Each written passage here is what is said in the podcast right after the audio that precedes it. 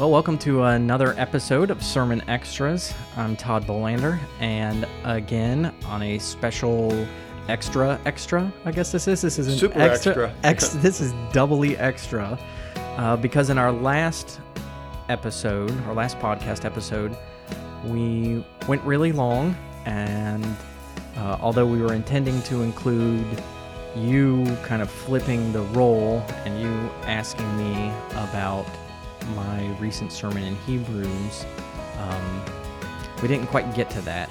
So here we are back at it, giving Jerry a chance to flip the roles and and have a go at me. And I have to admit that even though I do it to you and I don't tell you what I'm going to ask or what I'm going to say, I'm not sure I really like being in this side of things. I wondered how it would how it would feel.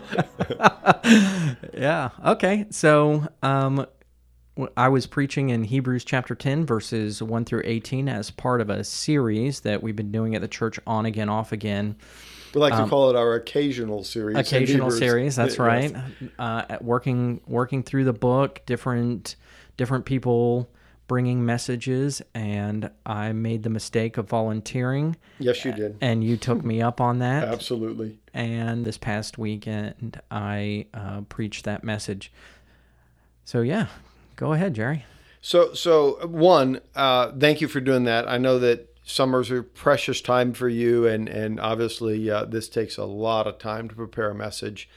Um, I mean, it does for me, and I do it all the time. And so, how much more uh, does it for someone who's not doing it every week? And and so, uh, but clearly, you wouldn't have known that had you walked in the church. We had a number of guests on Sunday, and I left thinking to myself, "Well, no worries about that. They they were fed quite f- fine, and got a good picture of who we are as a church." So, thank you. And, and my own soul, more importantly, was fed and nurtured, and and and I I just I, I have to say, somebody said to me they thought it was the best message they had heard or exposition they had heard of uh, Hebrews ten, and I'd, I'd say I'd agree with that. you and that guy need to get out more often That's right. That's probably true, uh, but that's unrelated to this. But so, so there are a couple of things I wanted to to, to push on, and, and you might have some other things where you you want to share. Maybe this will help you launch into some of those. But the first in in, in verse four, for it is in, uh, I'm sorry, uh, verse three rather. But in this in these sacrifices there is a reminder of sins every year, for it is impossible for the blood of bulls and goats to take away sins. And that whole issue of there's a reminder of sin. And you explained that well on Sunday, but I almost felt like you may have cut some things, left some things on the cutting room floor there uh, that that were helpful for you as you explored this text. The the the contrast between um, that that that that system reminded people of their sins. The new forgives sins, and that contrast. Um, would you be able to expand on that some? Definitely. Well, as I wrapped up feverishly the night before, and and I was looking at what I knew, had been thinking about, what I believe the author of Hebrews was trying to say, there were definitely some things I had to cut and to try to keep it to around 45 minutes. And one of them about reminder was that in this text, the author of Hebrews does a couple of things um, with his wording. Uh, a, he was clearly a very skilled orator and understood how to use words in ways that multiply their their impact, multiply their meaning at the same time. So he talks about the fact that in in verse two, uh, sorry, uh, what passage was it you were just reading? I, I read three and four. Three, that's right. But in these sacrifices, there is a reminder of sins every year. So he's talking about, could be, I think, I believe, he's talking about both the purpose of the sacrifices and the result. Right. So, in either case, in some instances, it's obvious from the Old Testament that the purpose of certain rituals, festivals, including sacrifices, is to remind people of their their human need, how how they are not um, morally perfect, entirely righteous, that there is injustice in their hearts, and and they sin. In other words, they disobey. And so I talked a little bit because he says every year. It seems that he's talking about an annual ritual, namely mm-hmm. the Day of Atonement or Yom Kippur, and so that's why I went to that passage to read and and demonstrate that part of the command to observe Yom Kippur, the Day of Atonement, in Leviticus. In fact, in both passages in Leviticus, it says in Hebrew, um, "to afflict your nefesh, to to um, to trouble, to disturb your nefesh." The Hebrew word that some Bibles are going to translate soul, other Bibles are going to translate self. It means your whole being. Right. Life is another possible. Uh, life is another way that they, it gets translated.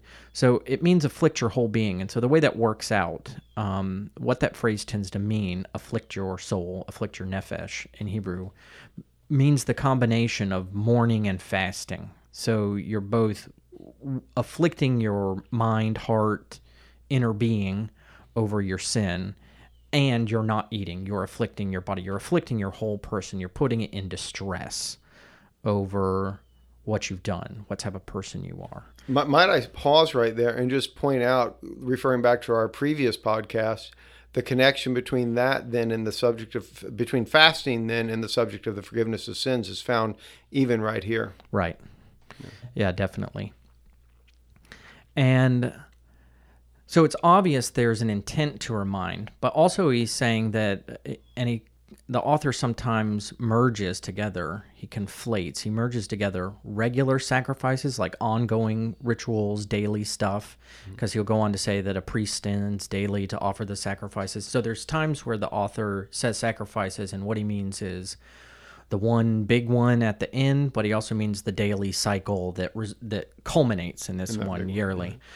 And so there's purpose of reminding, and then there's also result of reminding that um, that in many instances the purpose is fulfilled. That people wind up um, walking away from this event with a sin consciousness, with what their mind, uh, what their inner being tells them, that part of themselves that talks to you, that part that y- knows you and tells you That does our self talk. Yes, uh, and tells you what's right and wrong, and accuses you, and justifies you, and and so your conscience is set up to become therefore by this, and the result is you wind up thinking about your sins a lot, and so he's making the point that that's inferior, that's lesser than what Jesus has to offer, which is both an objective that is God truly is viewing you as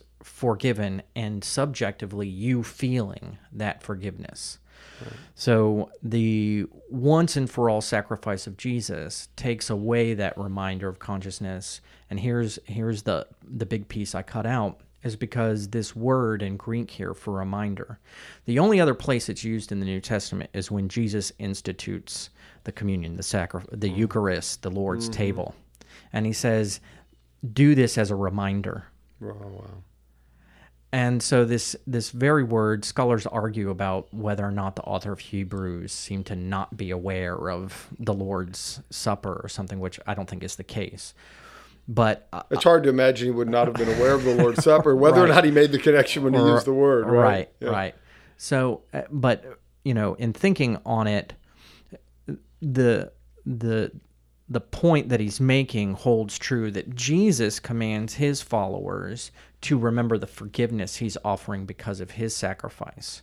And so the institution that he sets up is the regular reminder of all that he did in his life giving, his self giving sacrifice, so that you have forgiveness, so that you're acceptable for the God, and what that results in in you in liberation from that sense of condemnation, that, that feeling of That's guilt. excellent.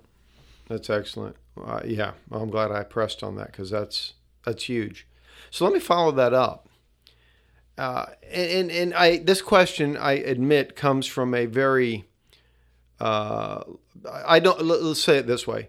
I don't have what would normally be referred to as a high church or a very strongly liturgical background. I mean, of course, I was raised Catholic. That would be high church, but uh, since I've been about 15 In some years old. parishes. Yeah, in some parishes, that's right. Uh, since I've been about 15 years old, I've been in, in low church and sometimes extremely low church environments. Uh, I'm not so proud of all of them. I don't even want to explore what that means. Right, right, right. Um, so, so, but but when I am when I find myself in a a some uh, north of the middle of the road, more liturgical, um, I find uh, that what is often, and I know it's well intended, uh, this sort of beginning the liturgy with a confession of sin, uh, at least in some of my experience, and it's limited, I admit.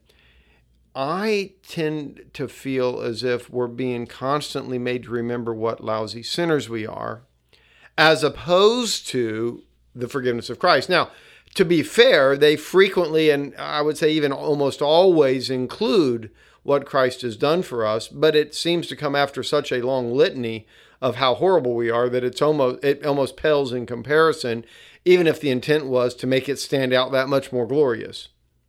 Uh, have, have you have you ever experienced that? Does that seem to be something that you've ever thought through? How does that might relate to this?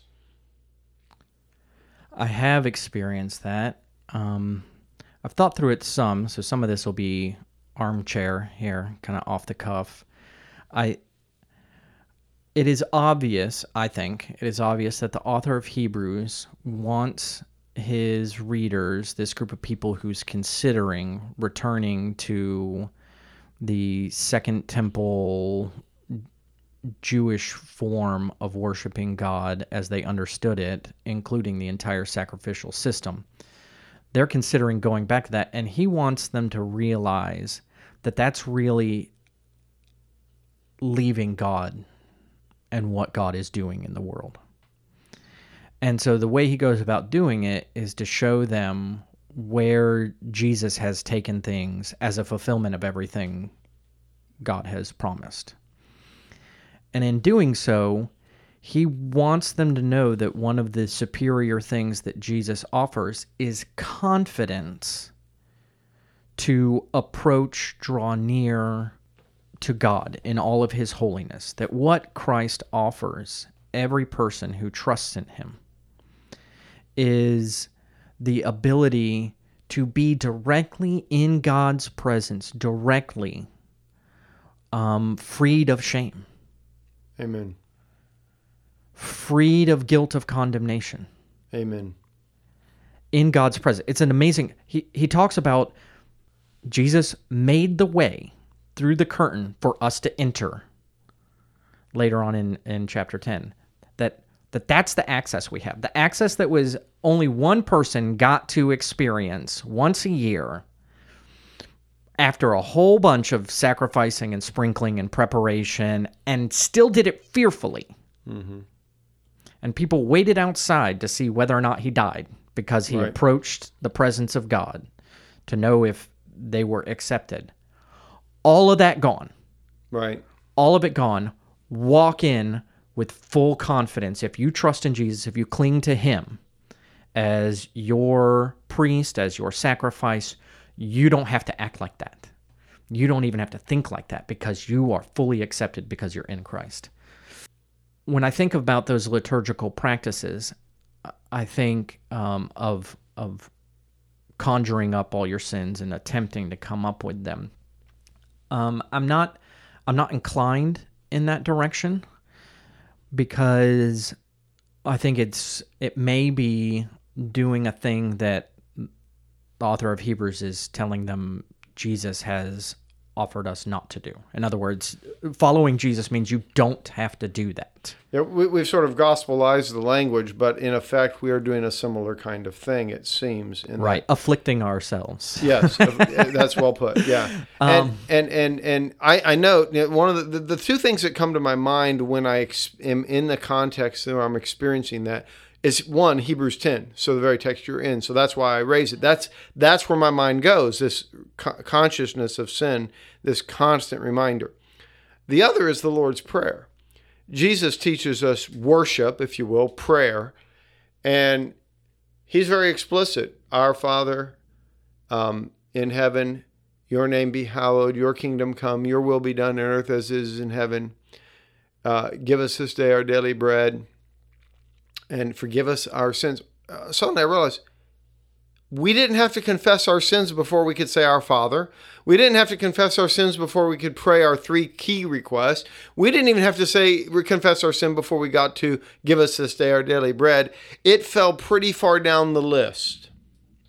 Right. I And of course, it was still our sins, which means I'm not just praying for my sins, but for my brother's sins that I might be struggling to forgive as well. And I think one of the one of the things that this implies, or at least that Jesus is trying to get us to do, and it was always true, but I think again, one of the things the author of Hebrews is trying to push in, um, trying to get his readers to to understand about the superiority of what Jesus is offering over the old covenant is that if you sin, your reflex should be to draw near to God, not to back away.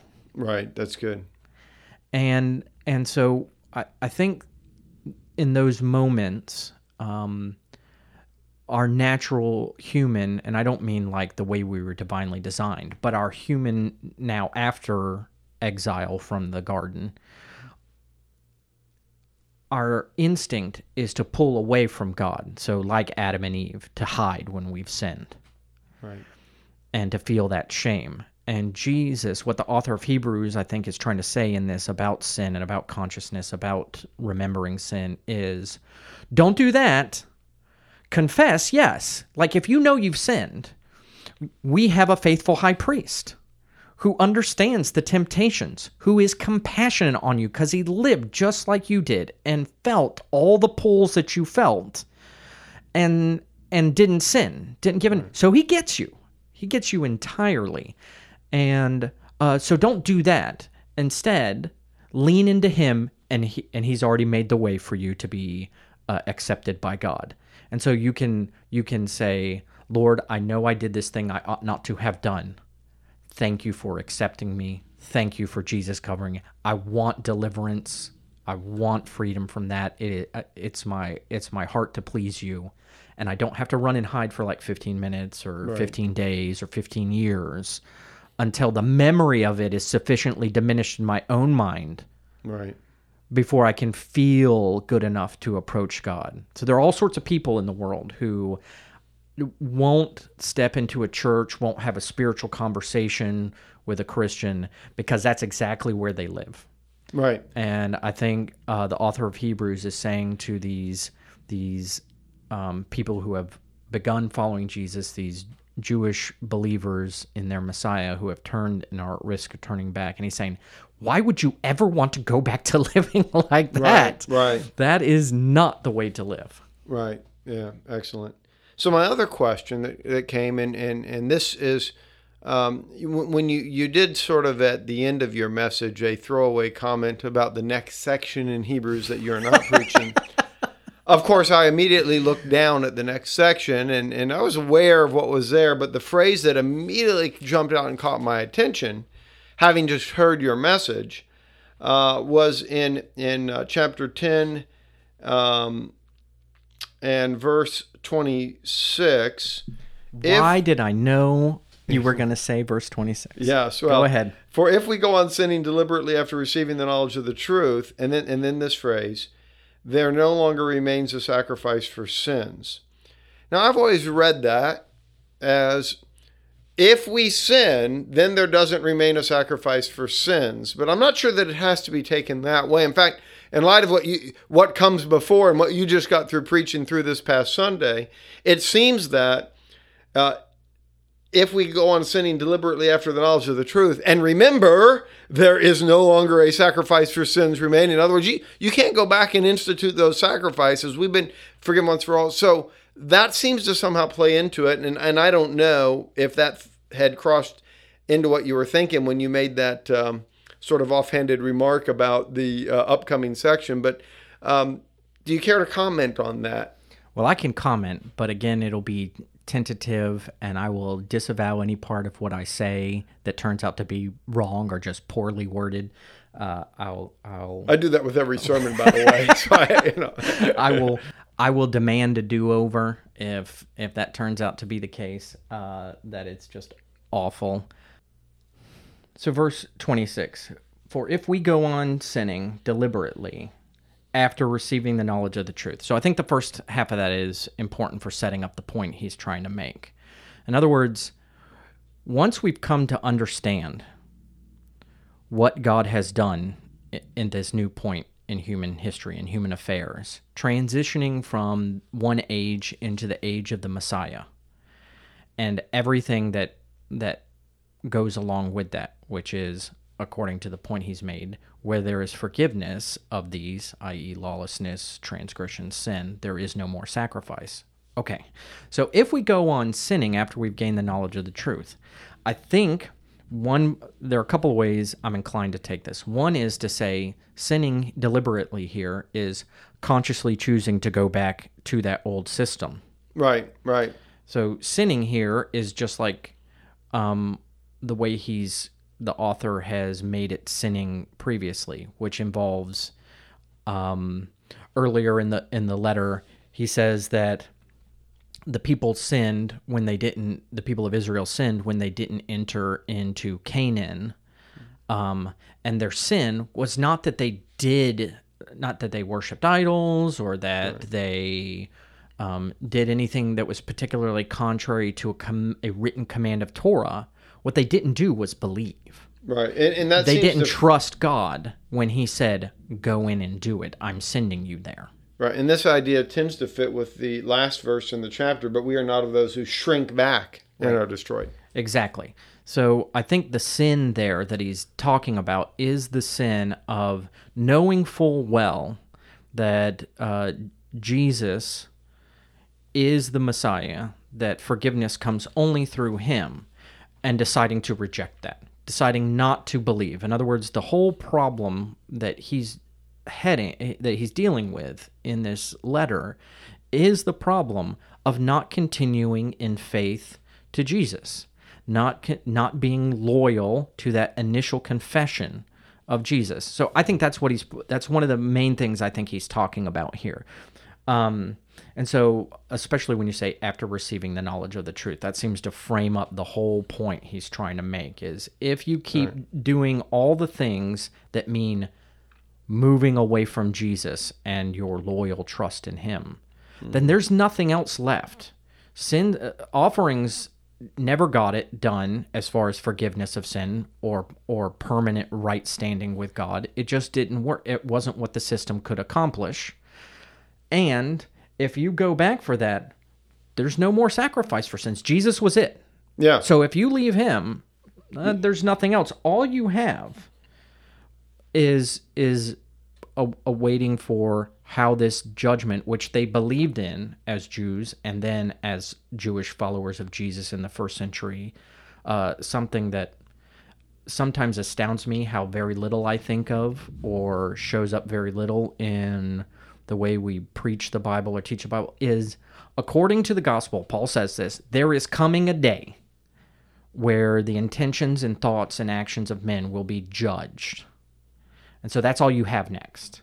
That's right. it. That's if, it. If you yeah. if you turn away deliberately, consciously, willfully, after having learned the gospel and claim to be a Jesus follower and learning it and walking in it, and then say, "Ah, I'm I'm good," you have nothing else.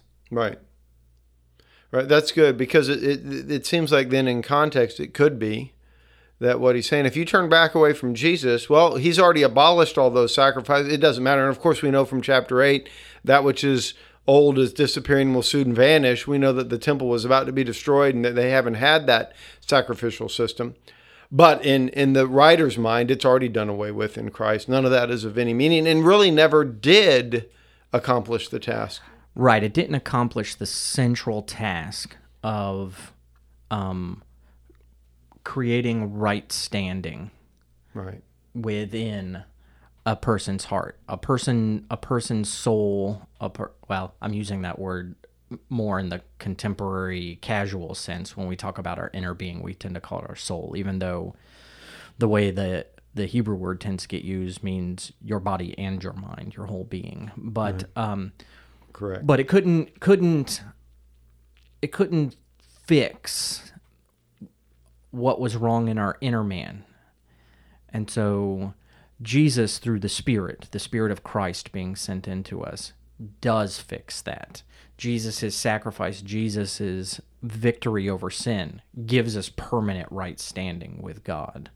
And um, and so there's no moral failure on my part that loses that right standing because there was no moral perfection that got me into that right standing. Right. Uh, so I think what he means here, you know, just sort of close my thought is is rejecting Jesus. Once once you know the gospel and once you have lived in it, to turn away from it, there's nothing left. And that's why it says something. That's why down in verse 29, he's like, "How much worse punishment do you think it will will be deserved by the one who has trampled underfoot the Son of God, who has profaned the covenant by which he was sanctified?" Um, And has outraged the spirit of grace. Right. So here's a per like if you thought it was bad what happened to people over the old covenant, which you're toying with going back to, what do you think's going to happen to the person? And he goes on to say, being consumed by fire. That I mean, that's what you have to look forward to, the wrath of God. Um, when when you profane, that is, know full well what he's offering, who he was, claim to have uh, obeyed him and bent the knee, and then to go later and basically thumb your nose up at him. What do you think is going to happen to you? And, uh, and evidently, at least from what we, we suspect the background to Hebrews is, uh, evidently so that you can have an easier life in some respect, maybe less persecution. I'm I, I'm assuming that what you just said was all sarcasm. Well, well, yeah, well, yeah, sarcasm in the sense that, that, that that's absurd to then trade that. It's it's Right. uh, it's see a pot of saying. stew. Okay. Right. Yeah. Yeah. Yeah. Yeah. That would be ridiculous. Yeah, Exactly. It's exactly. it's it's a it's a stupid trade. yes. It's It's very bad trade. very bad, very bad.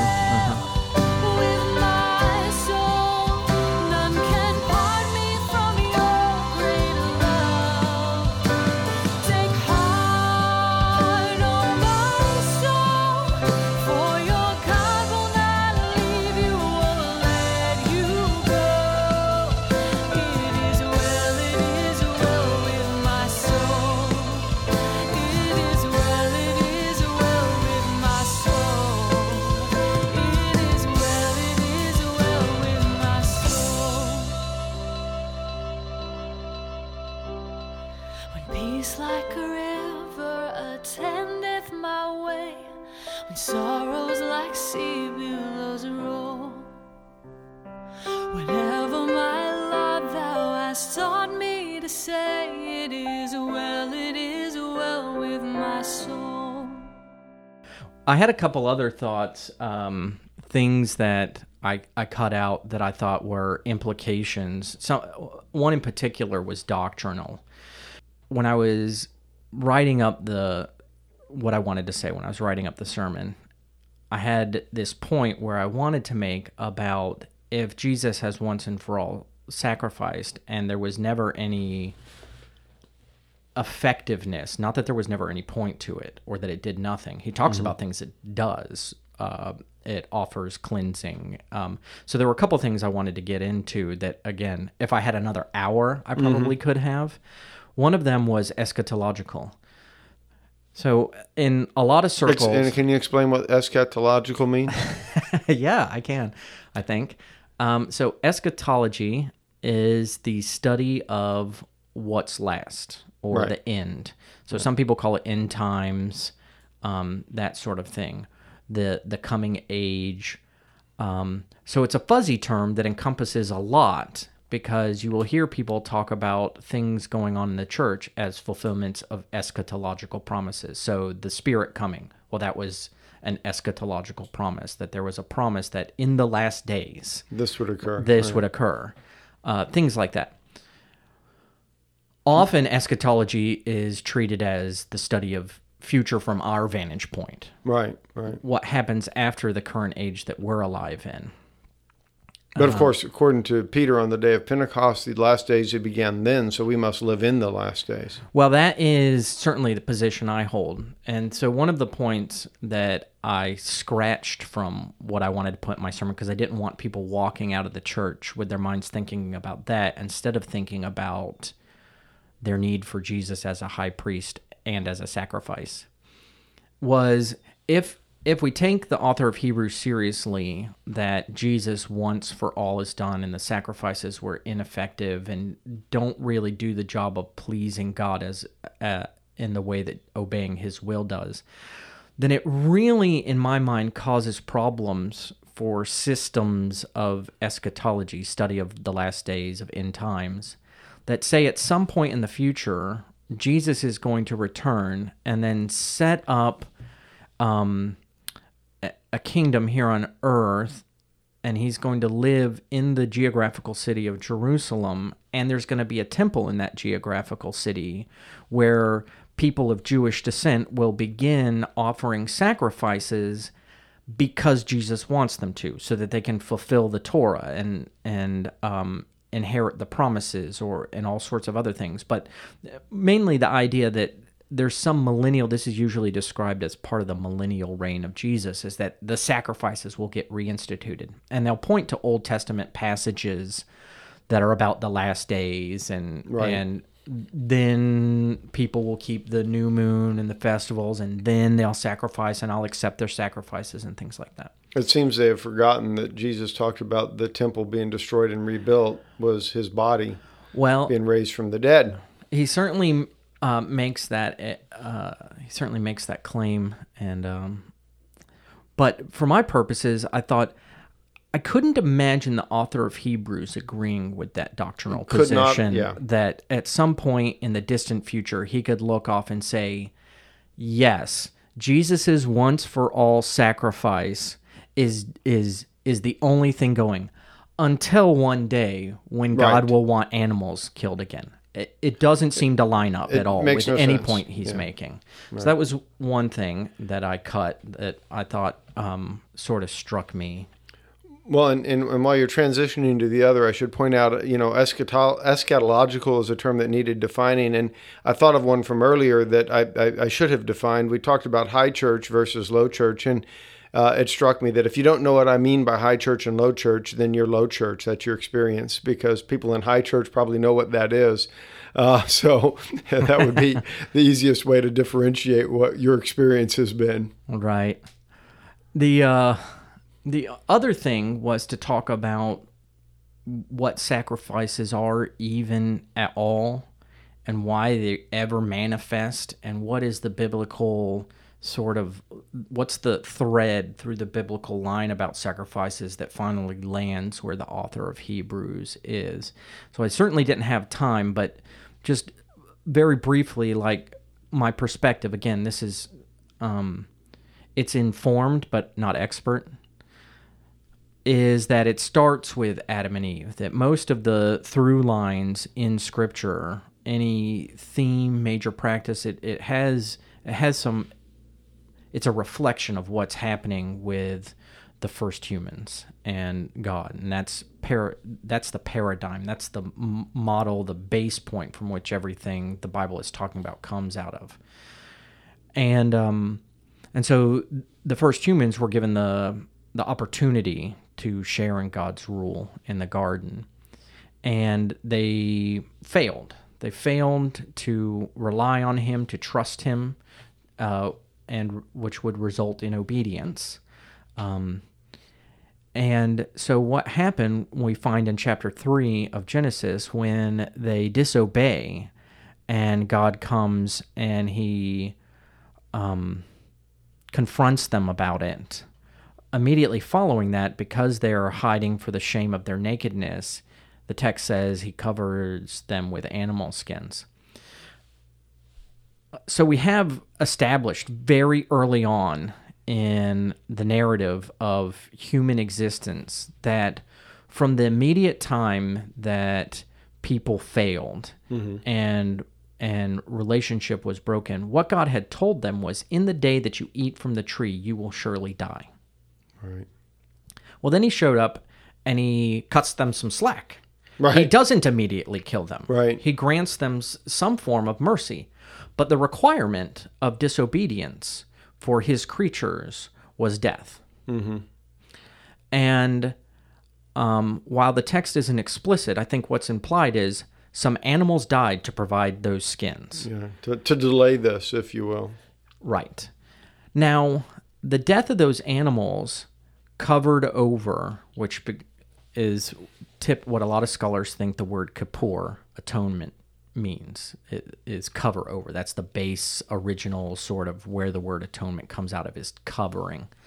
Uh, the idea of covering over a stain or covering because it was sprinkled on the blood would be sprinkled on you're covering something in order to to appease God. And so he provides them with covering, following their sin, covering that came from the lives of animals. So a life had to be given. Blood here isn't so much about the substance, you know, the set, the red blood cells and the hemoglobin Right, and the plasma right, and all that. Right. right. It's not about that substance. It's about the life that um, is given, um, that blood is.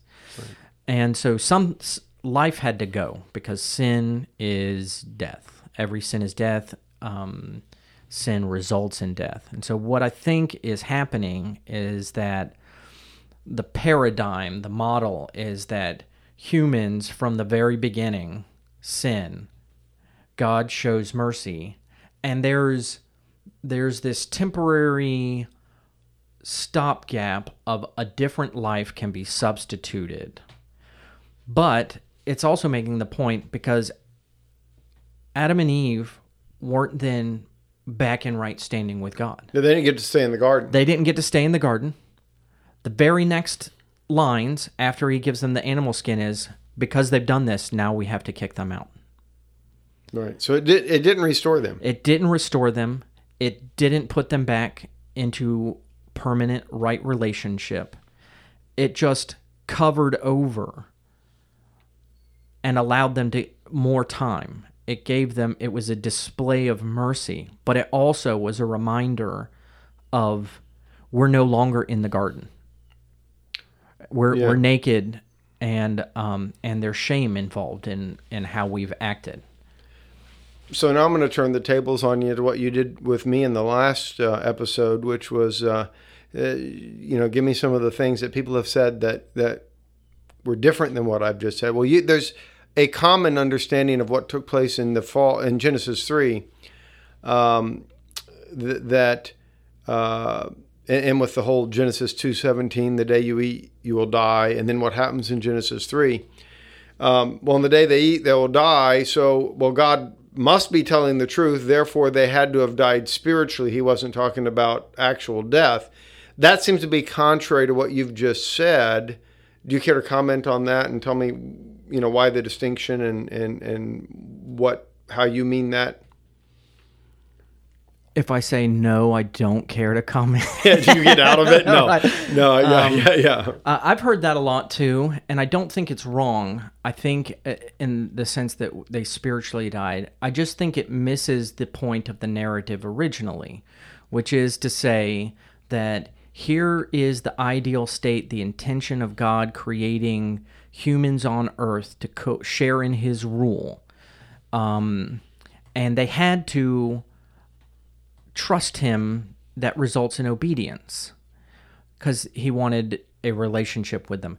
So, yes, they spiritually died in the sense that they no longer had perfect moral standing before God. That's absolutely correct. But it also misses the point that um, that he didn't. He showed mercy. So to Right. to Y- y- yeah, to to turn it into well, it's he didn't really mean your life, as in your physical biological life, would be taken from you uh, when you do this. Well, the the fact is, yes, he did, and that the rest of the text, uh, soon after that, we start getting lists of And people died, dying, right. and he died, and he died, and he died, and he died. And so, yes, part of it is the fact that biological existence now had a terminus, now had an end for every human, which wasn't the ideal. That wasn't what he was going for.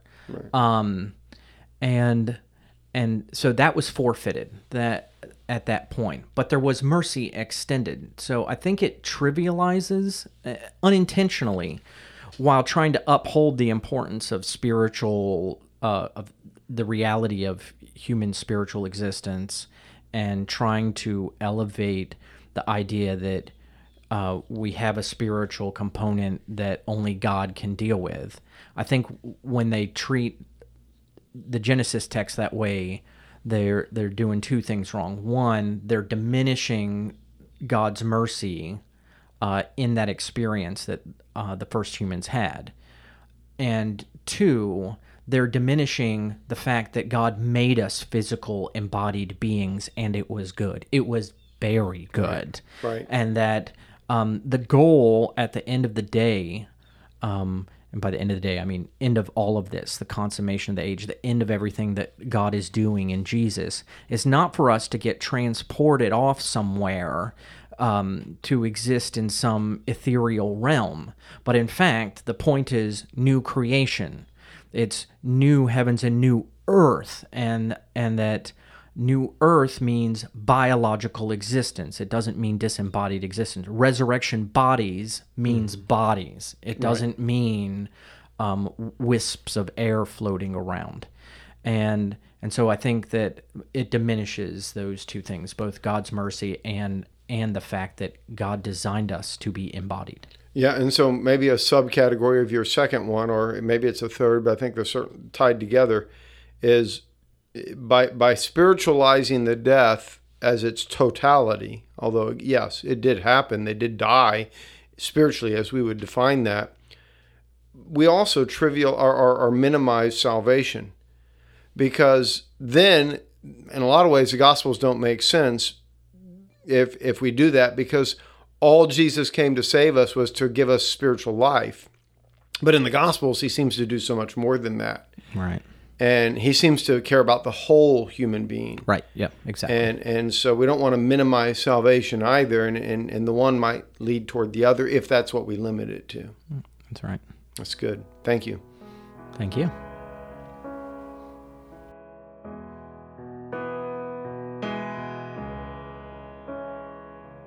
Compassionate and gracious is the Lord. This is our God. This is our God. Slow to anger and abounding in love. This is our God. This is our God.